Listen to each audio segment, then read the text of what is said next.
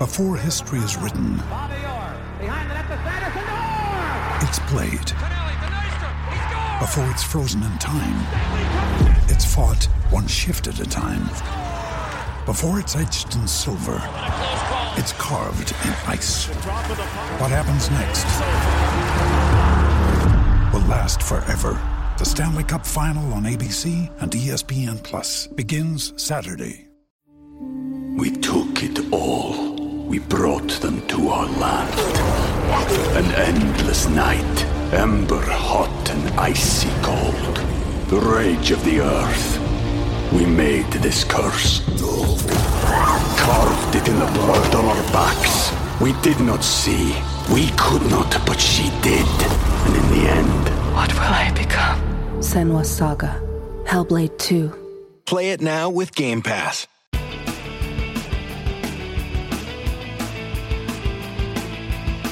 Hello and welcome to New Books in Sports, a channel on the New Books Network. My name is Keith Rathbone.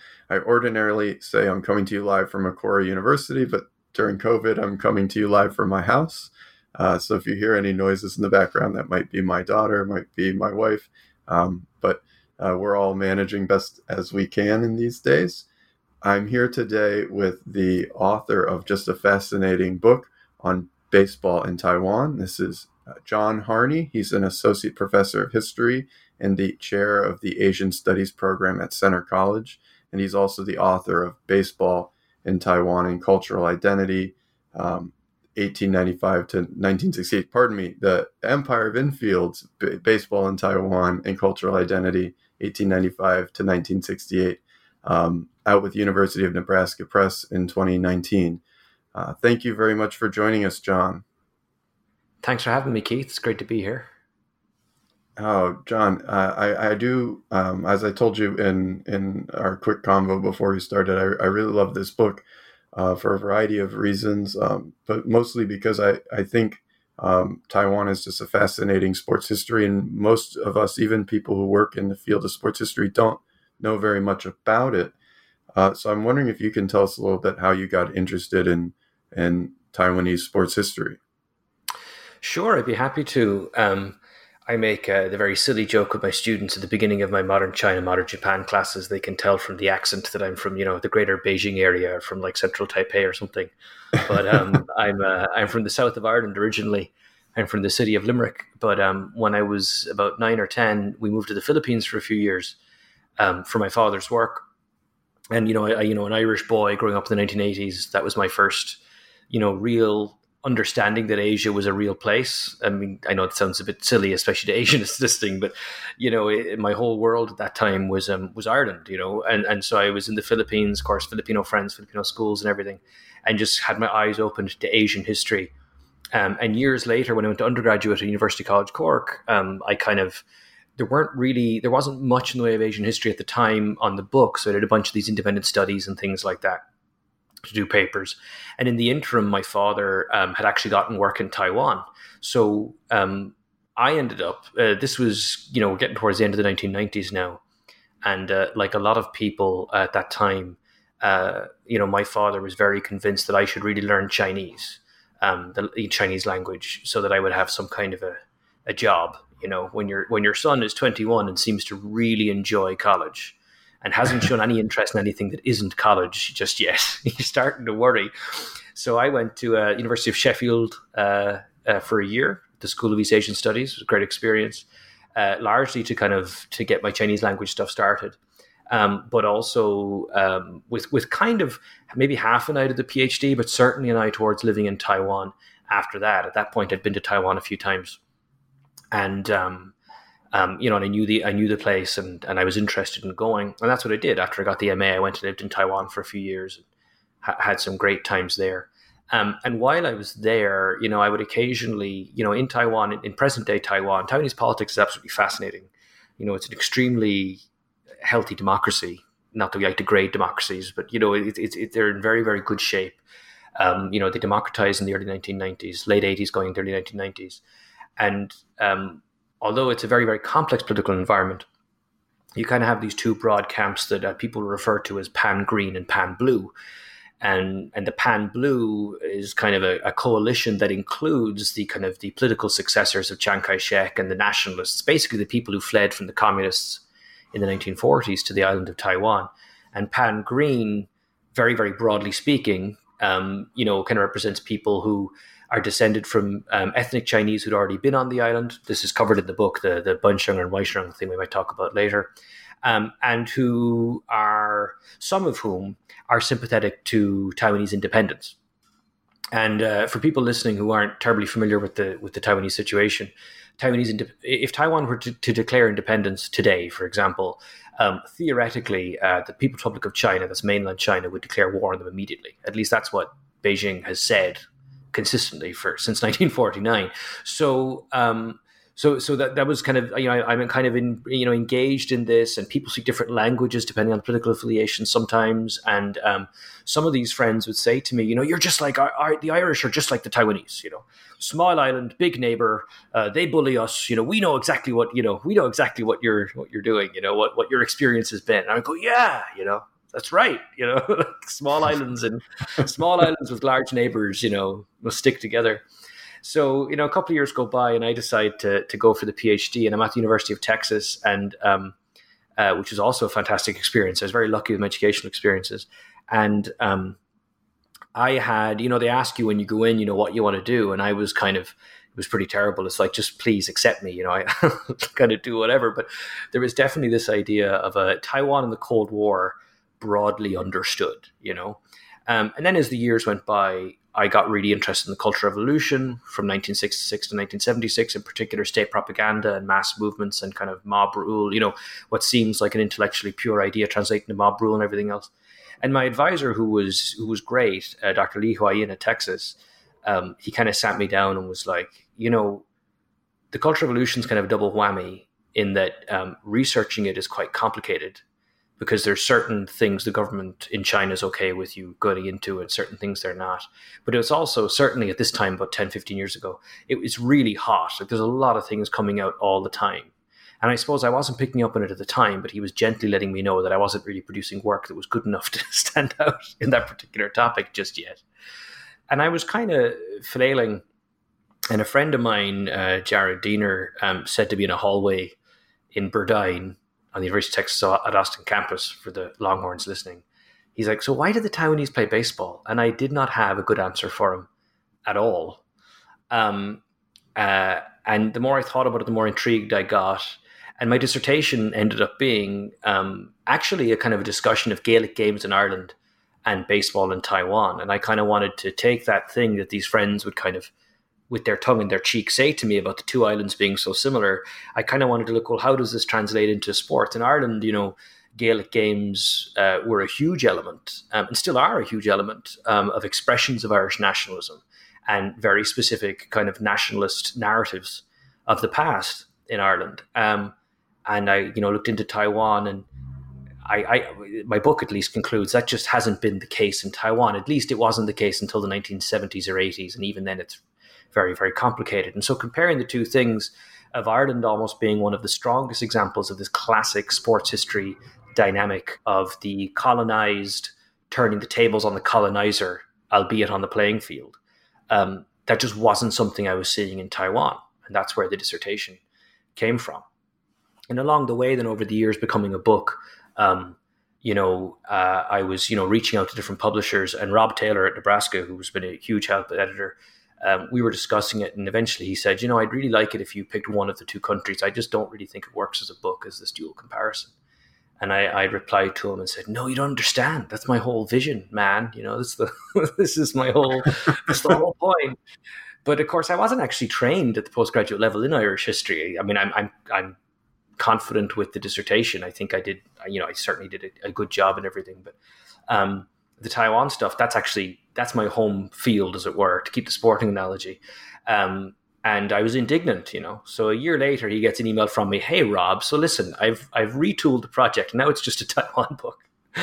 Um, I had kind of along the way, I'd kind of seen what he was getting at, um, and that's the book we have. And um, yeah, I'm pretty happy with it. There's there's this tiny, tiny little remainders of that uh, early DNA of the Irish comparison dotted here and there, but you end up with the Taiwan book Yeah, you can certainly see um, uh, occasional references to the GAA and things like that. Mm-hmm. But it's uh, now that you explain it to me this way, I'm I'm amazed at how much it must have changed uh, between the dissertation and the book, uh, because um, it, it is entirely obviously just a, a Taiwan project. Your discussion of these different political camps, though, um, made me think of um, one of the things that you do really well in your work, which I think a lot of sports histories um, don't do that well, which is situate it within a kind of broader historiography. And in some ways, maybe that's because of the the the people that you're writing against or writing with as well. Mm-hmm. So I'm wondering if yeah. you can you can you can put yourself into that discussion because it seems like you're writing against a very um, I don't well what what's the way I want to say it a very powerful trend of situating baseball within this history of resistance to colonialism. And right. You're, you're writing against that, which is, a, I think, against a, a, kind of broad stream of, of studies that we see all around the world and not just in Taiwan. Yeah, it was. Um, you know, everyone everyone says the introduction is so important when you're writing a book, and in this book, it ends up it was it was an absolute bear because one of the challenges the whole time is I kind of ended up I kind of ended up for a while. It felt like I was proving a negative, which of course is not a place you want to be in when you're writing. Um, you know, oh, that's normally the case, but it isn't here. And so you have to try and frame it much more assertively in order to be engaging and, and convincing and everything else. Um, I think one of the fascinating things about um, baseball in Taiwan is that actually there, there is stuff there to read. You have uh, Playing in Isolation by Yu Jun Wei, which is also in Nebraska, which is a great book. And uh, he, he met with me in Taiwan um, and was extremely kind and very helpful. Um, and his book is particularly good on looking at kind of you know the historical background to the little league glory years you know in particular of the 70s 60s 70s and 80s um, and he really is kind of focused on that kind of context. So early on i was comfortable with uh, Yu's book because it's a good book but he kind of goes past the japanese stuff. He chose you know to go straight to the kind of the um, the mid to late century stuff. And i actually was always interested in that kind of 1895 to 1940 um, 1949 period myself, 1945, 1949 period. Um, but but also, you know, he's really he was in, he was a you know his work was important to me in the sense and speaking to me personally in the sense of particularly in the 1910s where the Japanese didn't want the Taiwanese involved in the game at all. Um, and and I think he and I probably feel a little bit differently how that kind of plays out, but we broadly agree that it's not local Taiwanese people are not really being involved in the game yet until the 1920s. And so, in that sense, I really was writing with him in a big way. But then my book kind of talks about that Japanese period in much more detail um, that he does. And then Andrew Morris wrote a very good book um, called Colonial Project National Game. Um, which I think is excellent, and uh, you know covers basically the entire 20th century. Um, and and he, I think, I guess um, Morris and I um, differ mostly on this idea of you know he he phrases it in this context or he contextualizes it in globalization and this idea of kind of you know um, sport in uh, baseball rather in Taiwan as an example of this globalization that is also being turned to local interests and in particular in Taiwan kind of evolving into this national game um, and I would differ with them and I just I don't really um, I don't really see it. Um, I don't see baseball emerging as this national game really until the 1970s, and even then in the 1970s, then my book kind of my book ends in 1968 for a bunch of reasons, partly because of this divide. Even then in the 1970s, um, you're looking at a nationalism that's kind of being projected both by Chiang Kai shek, who dies in 1975, and his immediate successors, as a kind of a free China, you know, a, a Cold War uh, pro US Chinese government type nationalism uh, versus this kind of growing um, Taiwanese nationalism, that kind of pan green idea, you know, this Taiwan Duli in Chinese, Taiwanese uh, independence. And it's really, it's really complex. And I think the reason it's complex and the fascinating thing about it is there's lots to read if you happen to be able to read Chinese. There's actually quite a bunch, good bunch of writing in Chinese in Taiwan on Taiwanese baseball because figuring out what role the Japanese colonial period plays in the evolution of Japanese imperial, or sorry, in, in Taiwanese nationalism is a massively complex topic that Taiwanese intellectuals are still grappling with. And baseball is front and center in that discussion because people are going to games. Uh, especially youth baseball was a very big deal. So boys are playing in games and girls are playing in games as well. Softball, though not softball as Americans understand it today, it was basically baseball with a softer ball, literally a softer ball.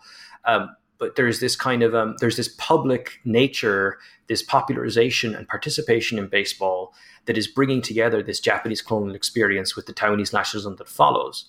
So where I would differ from some is that I I want to see evidence of Taiwanese nationalism as early as possible because I'm sympathetic actually to the cause of Taiwanese nationalism. Um, you know, John Harney, the when he's not being an historian, is a big fan of Taiwanese nationalism. Um, but and and and I would love to see, I would love to see those sprouts more clearly in the 30s, but I don't. Um, and what I really see is um, a kind of a shared colonial, um, a shared experience between the colonizer and the colonized. And you know, I I was keeping my tongue in my cheek as an Irishman. That's very hard for me to say, you know, um, let alone see um, or to think about. Um, but that's kind of that's kind of what I see in the the book. The reason the book ends in 1968, it's really with the what what's known as the Hung Ye victory. There's this team called the Hung Ye team, the Red Maple Leaf team. Their victory and the subsequent entrance into the Little League World Series the following year by Taiwanese teams. That's that kind of closes the book, or at least closes it most of the way on Taiwanese baseball effectively being a subset of Japanese baseball.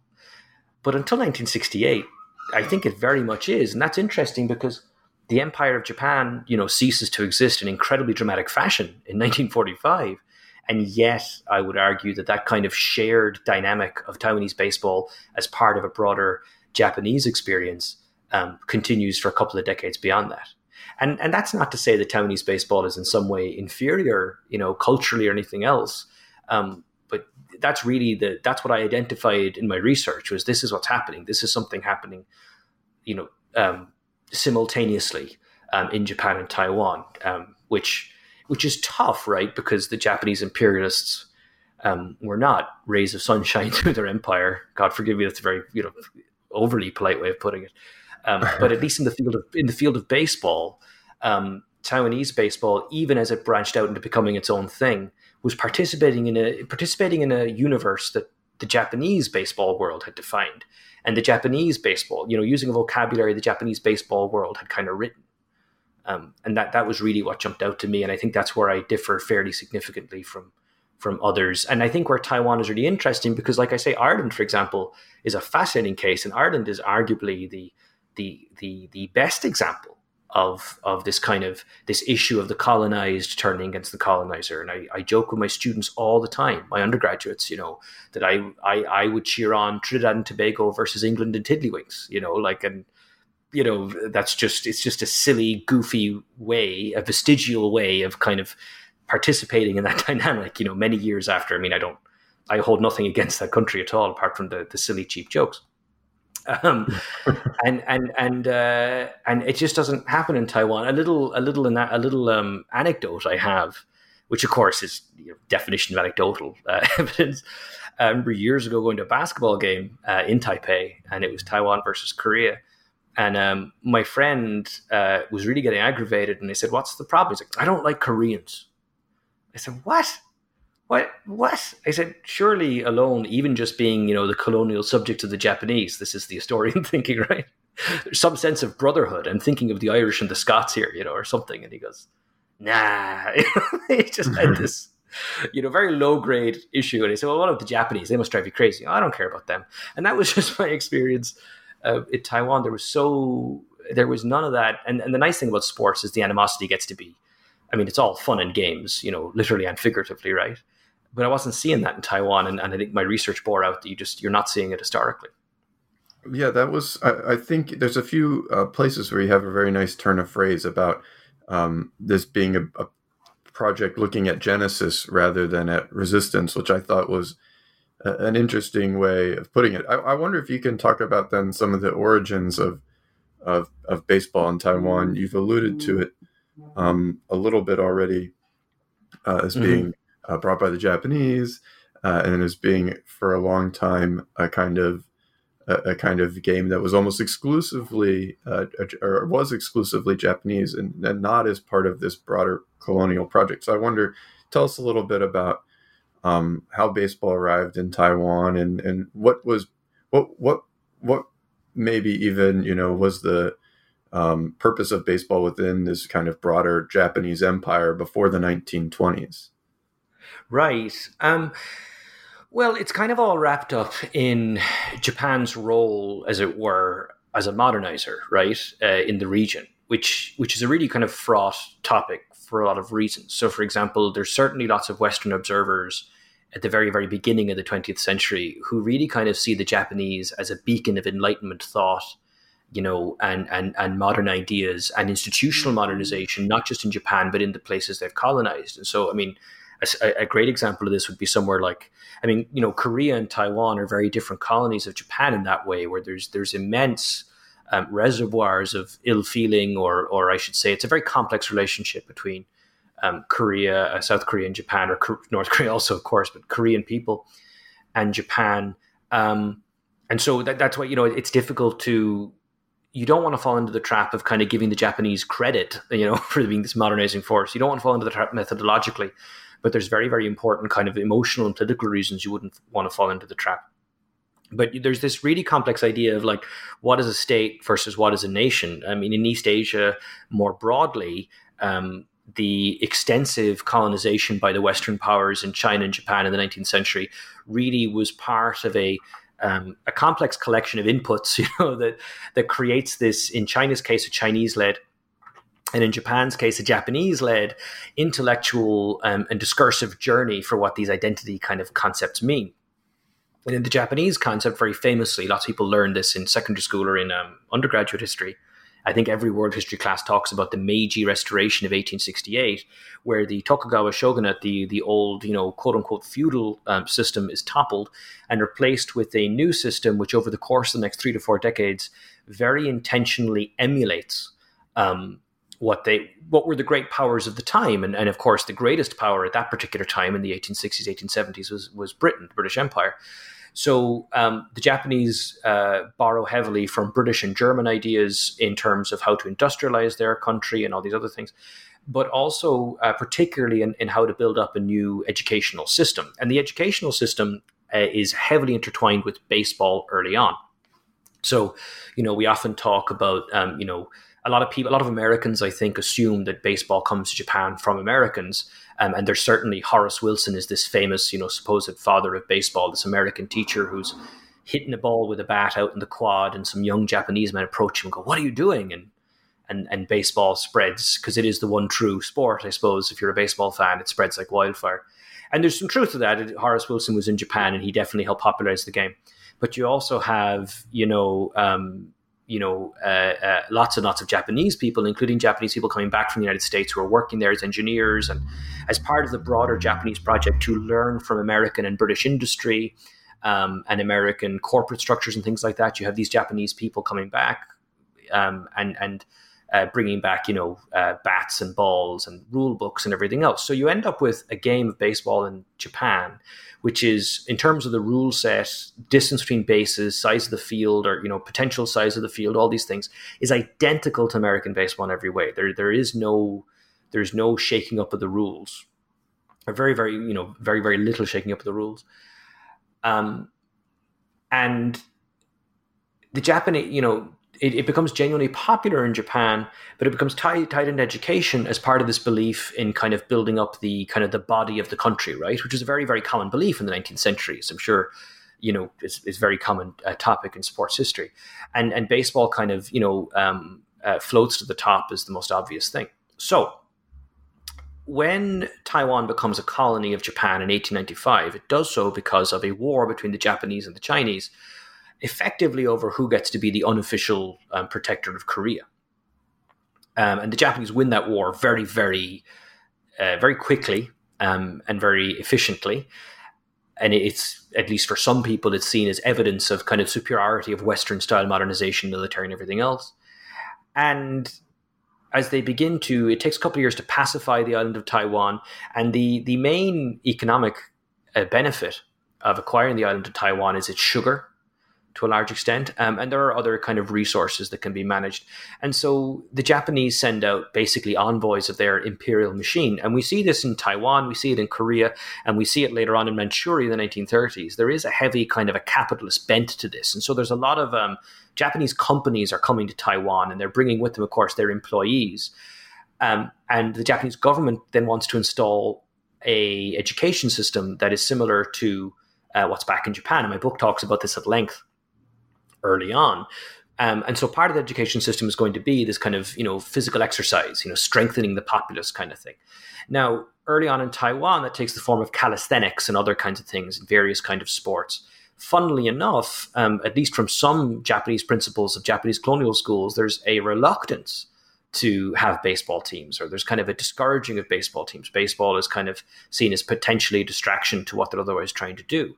But adult Japanese men, typically young adult Japanese men, um, start playing the games in teams that represent their companies, um, in teams that um, represent certain kind of occupations, such as um, people who are in teacher training colleges, for example, and then the students in the teacher training colleges who are you know just just older than high school students start to invite you know high school students to play them, high school seniors and things like that. And by 1915, you have an association that's set up in Taiwan um, to to to organize tournaments and to organize to, and to schedule and host organized play between all these different teams, like the Taiwan Sugar or Taiwan Sugar Company, um, you know, the banking association, you know, all these different the railway team. There's all these different kind of corporate slash um, affili- uh, occupation affiliation teams, and they start playing each other. But that organization, that association, is modeled completely on what the Japanese association is, because everybody playing at this point is Japanese. You have um, locally born people, Taiwanese born people are kind of around, and the way the education system worked, it kind of funneled the children of the colonial Japanese uh, down one avenue and Taiwanese down another. Um, we believe that there was a local Taiwanese person played played a game in 1915, and then you have the the two men, the two Lees, in 1919. And it's a safe assumption that there were others, um, but we only have literally before 19 before the early 1920s there are three people three taiwanese men documented to have played the game at all. Otherwise it was entirely um, a japanese thing and driven largely actually by the japanese private sector. As that can be understood of course the private sector was very much hand in hand with the imperial government but but that's effectively where these guys were coming from. We took it all. We brought them to our land.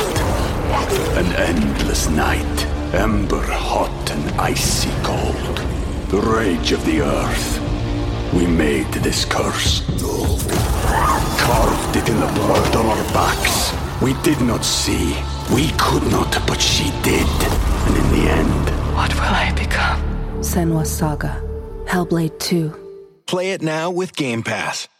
Yeah, and you actually, I'm I, I wish we had infinite amount of time to talk. You have a great um, thinking about questions of modernization. You've got a great uh, set of parallel chapters in some ways discussing uh, the Waseda. Um, pardon any listeners for my mispronunciation of words in either Japanese or um, or uh, any of the various dialects of Chinese that are discussed in your book.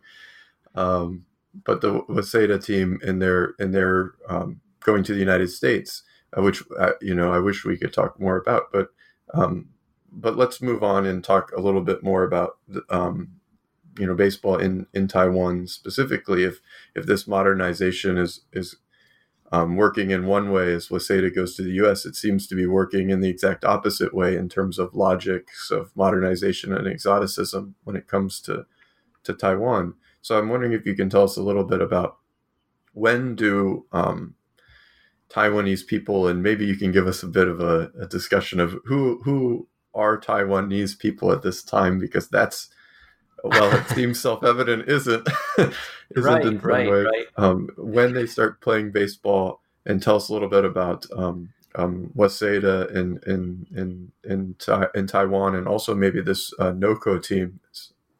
Sure, sure. So, um, there's there, well, God, there's a lot going on. This is the problem with. I mean, every society is complicated, but um, in short, um, the vast majority of Taiwanese at this time, uh, people born in Taiwan in the 1920s, right? The vast majority are like you know about 90 percent or above are um, are they ethnically Chinese. They are the descendants of people who have moved to the island from uh, mainland China in the 1500s and afterwards. Um, um, what we now call Taiwanese um, is, you know, a dialect of Chinese that is is has similarities to Fujianese and other kind of Southeast Asian, or sorry, Southeast Chinese languages, um, and they have cultural similarities and everything else, uh, particularly the southeast of China, but also parts of China that are further north.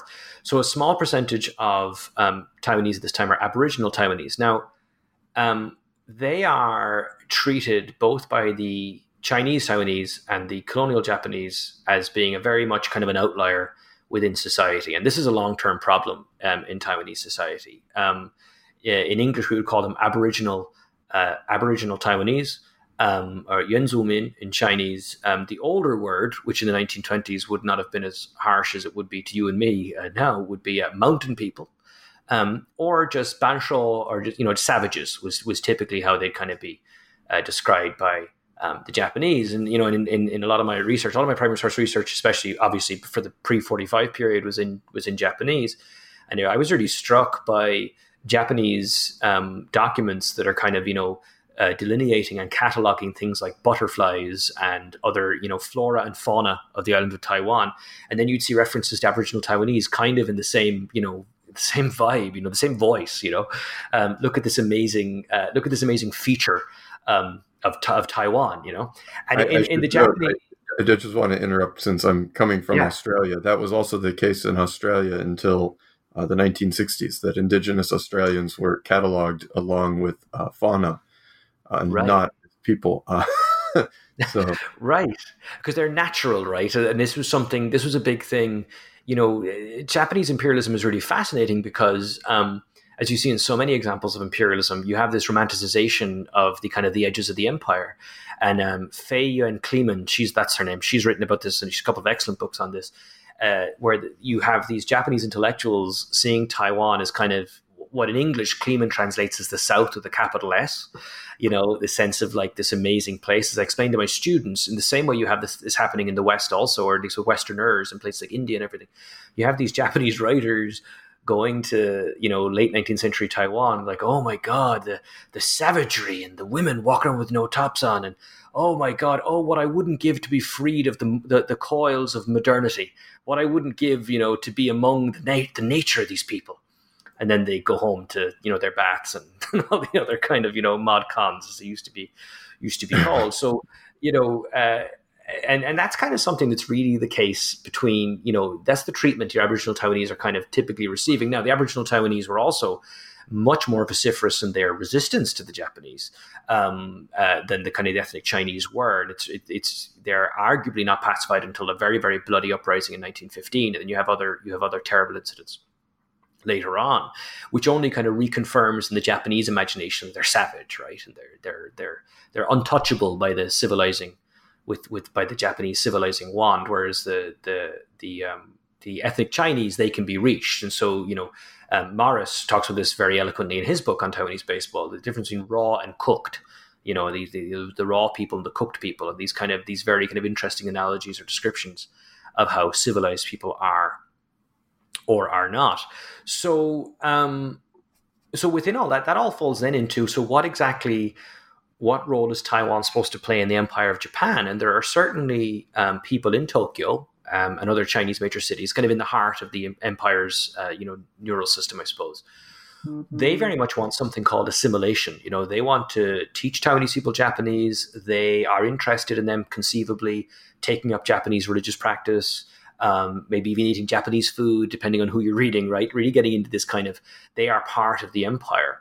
Um, and some of these ideas bear fruit later on in the 1930s uh, when the Japanese war machine really builds up ideologically in both Korea and Taiwan.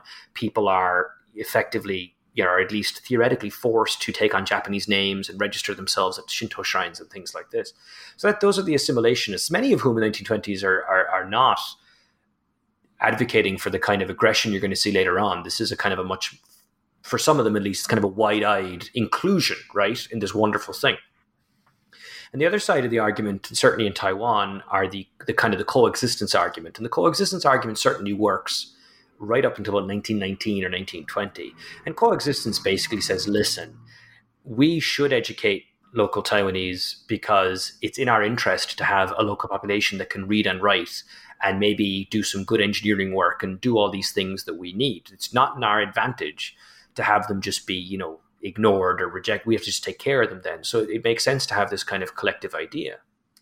Um, but we don't think they should be considered the same as citizens of Japan or like full citizens, as it were. The the Japanese heartland is its own thing, and that at least in Taiwan, and I know a lot more about Taiwan I do about Korea. Um, in Taiwan, this kind of ends up they kind of compromise a little bit, which is in the 1920s you see a massive swing back towards the assimilationist idea, but um, local Taiwanese are never really treated the same way that the children of the colonial Japanese are. You know, there's always that difference and quite a significant difference. And one of the most obvious ways this plays out is in educational opportunities, where for the child of a colonial Japanese person, you can you can probably go to college in Japan if you want and if you have the ability. Whereas for a local Taiwanese, that's very much not likely. Now, in the 1920s, you have this swing towards assimilation, and where you really see that is these the integration rescript of 1922 and effectively they they start mixing colonial Japanese and ethnic Chinese students together in elementary schools and primary schools, and and to the extent they existed into the kind of middle and high school systems as well. And the Japanese parents didn't like, at least some Japanese parents really didn't like this at all. And they're very worried about how this might affect their own children's progress and everything else. But they did it. And as a result, you have, you know, Japanese baseball by the early 1920s, or sorry, Taiwanese baseball by the early 1920s is fully established as a sport in schools that are populated by Japanese students, by ethnically Japanese students. Now that those populations are being mixed, baseball in turn also becomes a mixed sport. And there's ebbs and flows to that. Um, and certainly by the mid 1930s, you still have schools, especially in Taipei, that are heavily dominated by Japanese players, uh, ethnic Japanese players, I should say. But you start to see lots and lots of mixing. Now, where do the Aborigines come into this? Aboriginal Taiwanese, I should say, come into this. Um, I mentioned in the book, I mentioned this team Noko. And one of the things that's quite interesting about this whole period, I think, is that touring has become a thing. So the chapter you mentioned, you know, Waseda University, alongside lots of other Japanese universities, were traveling to the United States to play American teams. And the the incentive for the Japanese then was to kind of to kind of to, to sit at the table with their fellow great powers. That was the idea. Um, and for the less militarily minded, to kind of to just kind of reaffirm Japan's rightful status as one of kind of the modern countries. But then when they went to send teams to Taiwan, which they did, starting in the late 1910s, that was a very different thing. You know, that was kind of the bestowal or the visiting of the civilizers to the place that is in the process of being civilized. And who are the least civilized people? Well, they are these quote unquote savages, Aboriginal Taiwanese. So 19, in the mid 1920s, you have this team Noko, um, which is composed entirely of Aboriginal Taiwanese boys who basically are very, very good at baseball. And there's all these kinds of, um, you know, myths about them that they were found throwing stones at each other and swinging sticks. And, you know, this, this, um, they were discovered by an ethnic Chinese guy who just, he, he, he was agog at their raw, natural, um, you know, uh, physical talent.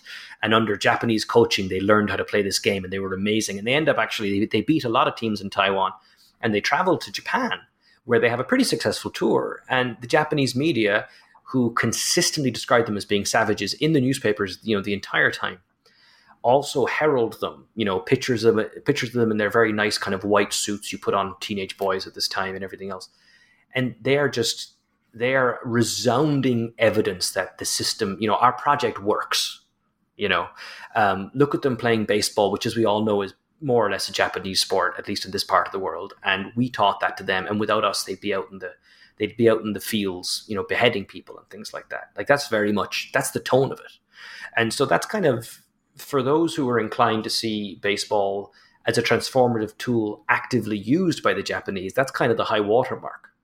Though I would say that there's, this is going off Eugene Wei's work as well. Prior to that, there's a lot of evidence if the Japanese were big into the idea of using baseball to Japanize people, they weren't consistently that way, you know.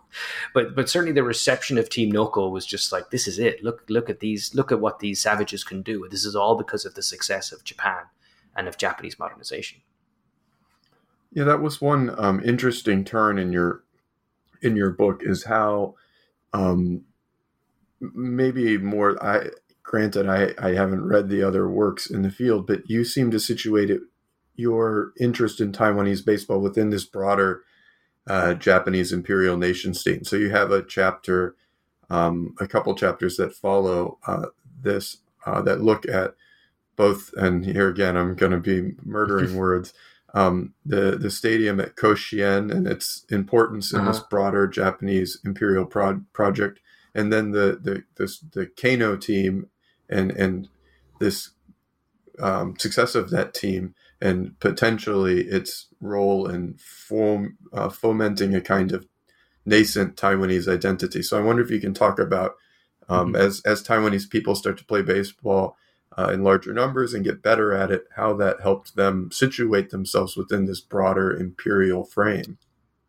Yeah, so you know, it's it's. I think it raises a whole bunch of interesting questions about. Um, it raises. Sorry. A, I'm sorry about that. no Technology interfering.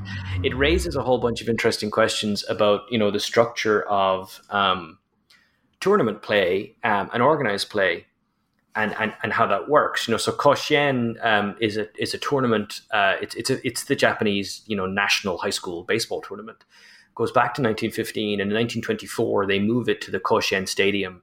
Um, uh, where where it's been ever since and it's this it's this major it's not just how do I put it? It's not just where the best high school baseball in Japan is played. It, it's an emotional center. You know, I, I, when I teach my sports classes at a center, I'll often talk students through. To this day, it's tradition for the losing team in the Koshien final to go to the infield and brush dirt, take dirt from the infield into their caps to take home as a memo as a memory of the time they reached the stadium, you know, and and they're doing it. These are like seventeen year old men, boys, young men, in tears, right? There's, there's massive emotional catharsis. Oh my God, we got all the way and we lost, and they're taking the dirt home. And as I show my students, I love showing these pictures of the Japanese photographers getting all of it. You know, like this is the media machine, right? Um, but Koshien, certainly from 1924 on, and really before that, is is already a part of this kind of media machine. You know, youth baseball was a big thing in Japan. Um, collegiate baseball was a huge, huge deal. Um, and high school baseball, particularly centered on Koshien, got a lot of coverage and was really taken very, very seriously. And so in Taiwan, the structures they build for youth baseball to a large extent mirror um, what's happening in Japan. Now, some of this is happening because the the Taiwanese educational system has been imposed by the Japanese, and they're looking to replicate the educational system that they have. And baseball has this really important role in that. But then the other part of it then is is the extent to which you know getting to Japan is this hugely um, prestigious thing, and so you know pr- arguably the most famous baseball team in Taiwanese history, or certainly probably tied for the most famous, is the Kano team of the 1930s, which is famous for a couple of reasons. Historians love that team because the really successful Kano team was one third ethnic Japanese, one third ethnic Chinese, and one third um, Aboriginal Taiwanese. So it's this really fascinating kind of example of, of the kind of mixing that's going on at this youth baseball um, level. And the Kano team gets to the final of the whole thing, and they lose the final. It's this big, it's this big moment. Um, I think th- how this helps us understand a Taiwanese participation in a broader Japanese practice comes down, I think, maybe to how you see those tournaments. So, for example, uh, the, basically Taiwan had its own tournament, the All Island, the All Island Taiwan tournament, and if you won that, that was a qualifier to get you into um, the national tournament in Japan. And they also accepted the winner of the Korean tournament and eventually the winner of the Manchurian tournament. And so, you know, is that similar to, you know, the English League champions playing in the Champions League the following year? You know, or is it like the regional NCAA NCAA tournament going into the you know going into the final you know the, fight the Sweet Sixteen Final Four and so on? Like those those are pretty nuanced, but I think important differences. Um, and I think for me, it was just hard to separate the reality of you know if you played baseball in Taiwan, if you're a 14 year old, 15 year old boy playing youth baseball in Taiwan, getting to that tournament and playing in that stadium is the most prestigious thing you could possibly achieve. It's going to be the biggest deal of your young athletic career. And the same is true for a boy your age in the city of Tokyo. Now, of course, that doesn't mean you're having the same experiences, but I couldn't get past the reality that the Japanese had successfully, not always consciously, not always deliberately, but they'd successfully built up and defined what effectively was the baseball universe and I don't think you could escape participating in that as a young as a young Taiwanese ball player. So um, I think we have to turn to the post-war, although um, I, I, I sympathize and I encourage um, readers to engage with. I think um, what what is um, an incredibly rich first half of your book in some way, uh, which deserves more time. But but since you talk about the post-war, we should talk about that too. Um, sure. Yeah, I did warn so, you, Keith, that I like to talk. So no, no, no, no, no. That's not it at all. I just there's other. Um, I also research in the that in the interwar period, and I'm think about sport within frames of empires a lot. So it, it there's more areas I could go into, but I try to avoid. I try to avoid just talking about my work when I interview other people. Um, so, of course, Japanese Empire collapses in the end of World War II, and there's this um, there's this retrocession, which I hope you can explain a little bit, and then maybe sure. give us a little bit of the discussion of of what the Kuomintang and Chiang Kai-shek um, what they're doing uh, with relation to baseball. Because when before I read the book, I would think, oh, they would think this is a Japanese import that it needs to be mm-hmm. stamped out, uh, but that's not a, at all what seems to happen. So, can you tell us a little bit about about baseball in the Republic of China?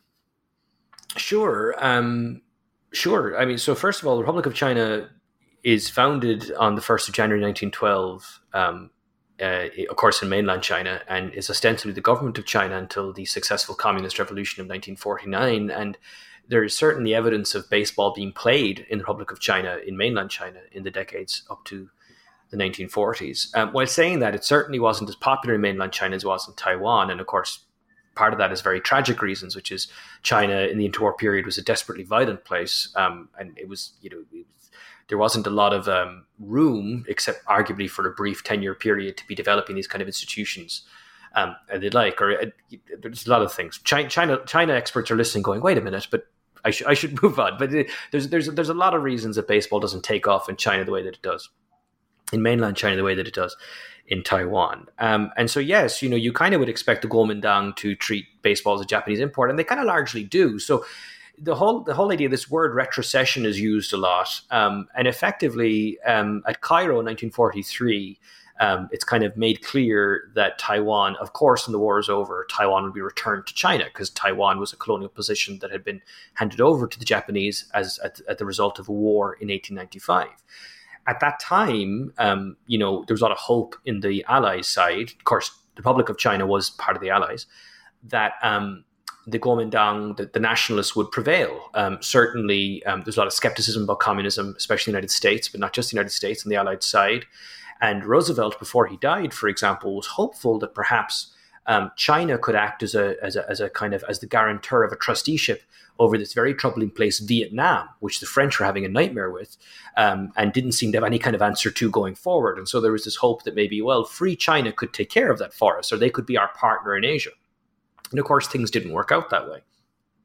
Chiang Kai-shek um, is beaten very badly in mainland China. It's, it's it, by the end of the war, it's desperately one-sided, and he kind of flees to Taiwan, and that's the beginning of this kind of you know um, government in exile kind of phase. And martial law is uh, continued in Taiwan and isn't, isn't lifted until the 1980s. And certainly, Chiang Kai shek and his fellow nationalists very famously were aghast um, at what they saw as the successful Japanization of the island of Taiwan. Um, and they probably overrated how successful the Japanese were. Um, certainly, there were lots of loan words in the local Taiwanese dialects. And yes, there were definitely local Taiwanese who spoke very, very good Japanese um, and and and uh, and there were some certain some Japanese cultural aspects.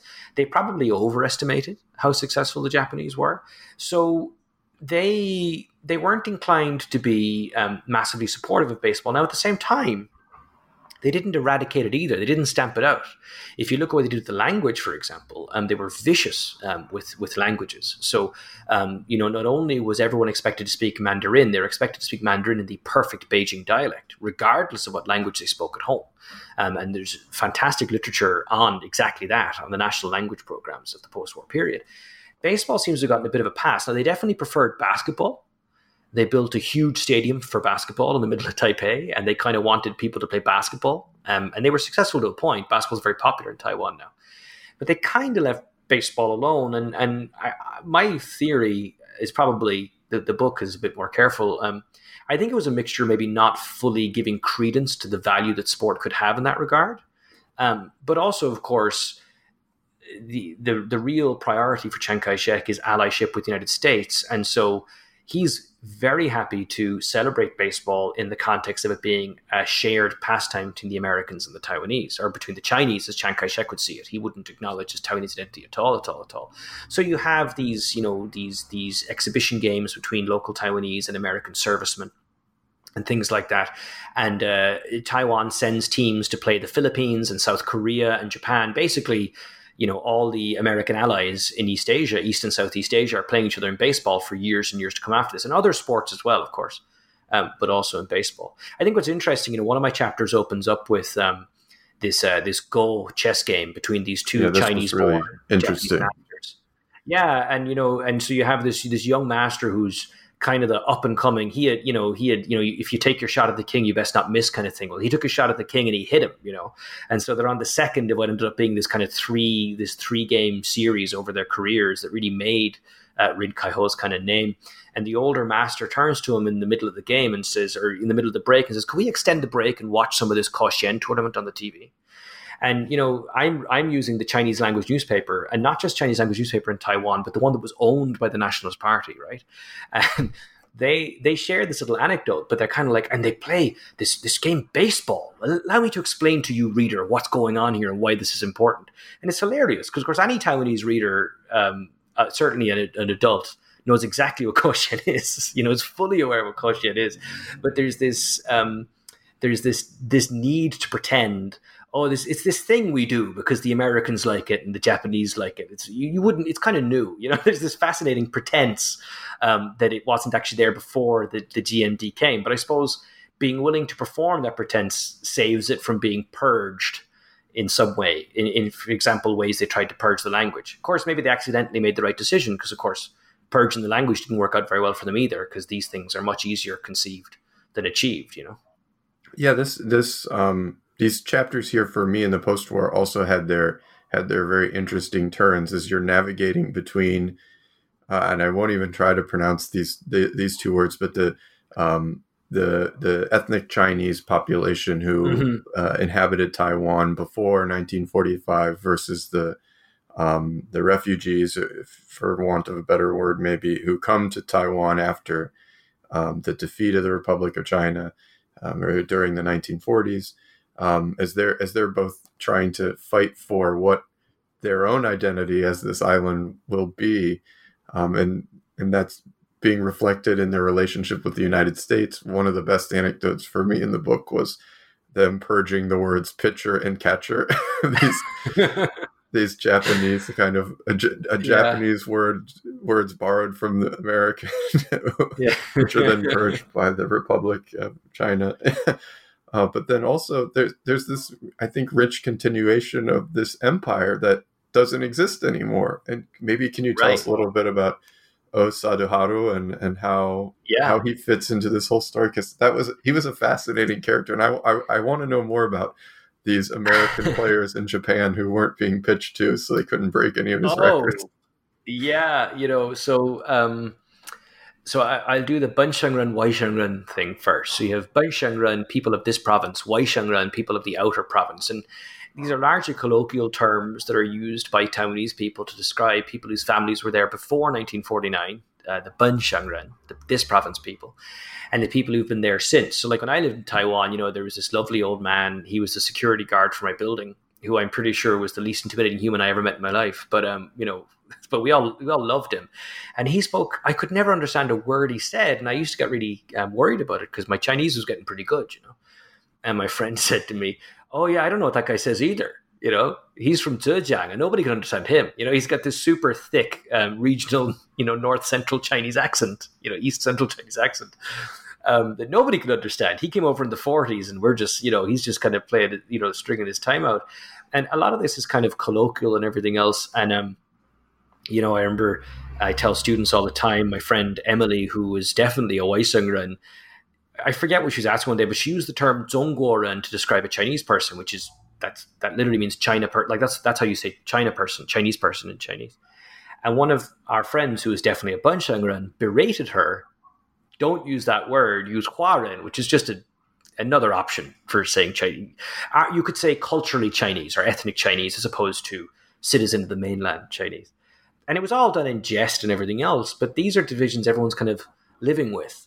Um, and you know, Taiwan at the at the turn of the century had this president Chen Shui-bian who turned out to be corrupt, which was kind of a sad story. And he was a at least if you were a Green supporter, you know, he was he would give these speeches, and his his his Mandarin Chinese was terrible. I mean, he was so bad. Um, his accent was so thick and weird, and it, that was just his way of signaling to his supporters, "I'm a Benshengren," you know. And so there's all these fascinating ways all this stuff is playing out.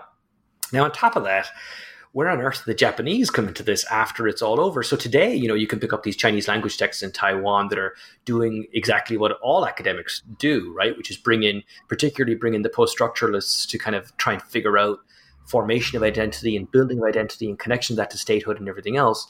And if you're going to bring those tools in, as some of them are choosing to do, you've got to find a way to think about and talk about Japan, right? Now, in the 1960s, when Osada Haru uh, visits, Japan is an ally of Taiwan in the Cold War. Both Taiwan and Japan are allies of the United States against um, against China, and of course, uh, Chiang Kai-shek and his followers they don't call it Taiwan; it's Republic of China, always, always Republic of China, and um, so and that's how they talk about it publicly. You know, um, we are allies and everything else. In fact, I, there's a primary source. I think this is mentioned in the book where the Waseda team yet again comes to visit Taiwan, and the, there's a local fan organization goes to greet them at the airport, and the newspaper admonishes them for being too enthusiastic. You know, and, and it's partly frustrated because you know you're not supposed to know who these guys are. You know, like we're introducing you to our allies, the Japanese, and the strange things they have. So osada Haru is a fascinating guy. Then um, Wang Zhenzhi is his name in Chinese. Haru. Um, he's the uh, he's the home run king uh, in, in international baseball. He has 868 home runs, so he has the record for home runs in professional baseball globally. And uh, he was a hugely important part, arguably the star of the enormously successful Yomiuri Giants in the West, that are often called the Tokyo Giants team in the 1960s, who won nine titles in a row. So he was. So by the time he comes to Taiwan, he's kind of he's a big deal. And his father was Chinese, and he had moved to Japan before the the fleeing of the nationalists to Taiwan, right? So the thing about Osada Haru is he had a passport, he had an ROC passport, Republic of China passport. So theoretically could be claimed by Taiwan. And he was always really ambiguous about all of this stuff. Now he did go to Taiwan himself and has continued to visit Taiwan as an older man. He's still alive, still with us today, thankfully. But he's extremely ambiguous. And in Japan, he had all kinds of problems. His father married a Japanese woman, so he's ha- he, he's he's biracial and he has written in various autobiographies about the the uh, discrimination he faced as a teenager from Japanese coaches who just had a problem with him because he wasn't considered Japanese enough. And he goes on to become the most famous, most talented Japanese baseball player of all time. So he's visiting Taiwan, and they're all super excited about it. And there's just this weird duality going on we want to claim this guy as a Chinese star, as a perfect example of what Chinese young the Chinese youth can achieve, the Chinese post-war youth, right, can achieve. But of course, to your average Taiwanese baseball fan, the fact that he's a baseball superstar, the fact that he plays for the best team in Japan, which of course means that this is this is the gold standard. None of that's escaping the local Taiwanese population, right? Um, but uh, and so the government has to kind of p- try and play both sides of it at once. Um, and he and, and he's this huge, huge celebrity. You know, as an aside, really quickly, then the thing about American baseball players, some of this has been exaggerated, but some of it has not been exaggerated at all. There's the story that I think is probably true, but it, has been exaggerated. Uh, who was it? I don't know if it was Randy Bass. One of the American players turned their bat upside down and held it at the thick end just to demonstrate how impossible it was that they were going to get a, a hittable ball. Um, because what, what, would happen is he had the single season home record for a long time until it was eventually um, uh, uh, uh, beaten by someone from the Dominican Republic in the in the early 2000s.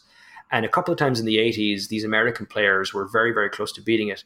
And suddenly, when they were two home runs away from the single season record, they were getting walked constantly. Suddenly, they became Barry Bonds. They couldn't buy a strike. um, and the most controversial example of this was, um, uh, I think it was Randy Bass, who was playing against a team coached by uh, Osada Haru.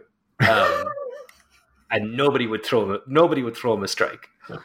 and and uh, and what I love about the story, although it's it, it turns out that uh, there is an assistant coach who was who was saying he would fine players if they threw per strike or something. The truth is, Osada Haru, I don't think anybody ever seriously thought that oh, O told people not to throw strikes because he didn't need to. You know, like if you're a 24 year old relief pitcher, do you want to be the guy that gave up the home run that, no. to a foreigner that dethroned the biggest legend in your game, you know. Mm-mm. So he's a, but and already in the '60s when he's visiting Taiwan, he visits Taiwan later. He he brings that legend with him. Like everyone, in, at least all the baseball fans in Taiwan, which is a big chunk of Taiwanese people, they know exactly what a big deal this guy is. And so this kind of attempt to portray him as like, oh look, guys, here's a Chinese guy doing well abroad in Japan. It's kind of like, yeah, we, we know who he is. You know, it's kind of the, that's kind of the reaction. You know. Yeah, that, I mean, uh, we we could go on, and and um, I I, I uh, had intended to ask you about the Hongye team, but you you talked about that a little bit, and I don't want to take up uh, too much more of your time, but I, I do want to encourage people um, that this is uh, an incredibly uh, rich uh, discussion of identity done in a very nuanced and sophisticated way that befits clearly the complicated uh, nature of identity within Taiwan. Um, so I, I, I, want to encourage people to read it. And I, then I want to ask you one final question, if you have time, John, which is the last question I ask everyone, which is what do we have to look forward uh, to next? What are you currently working on?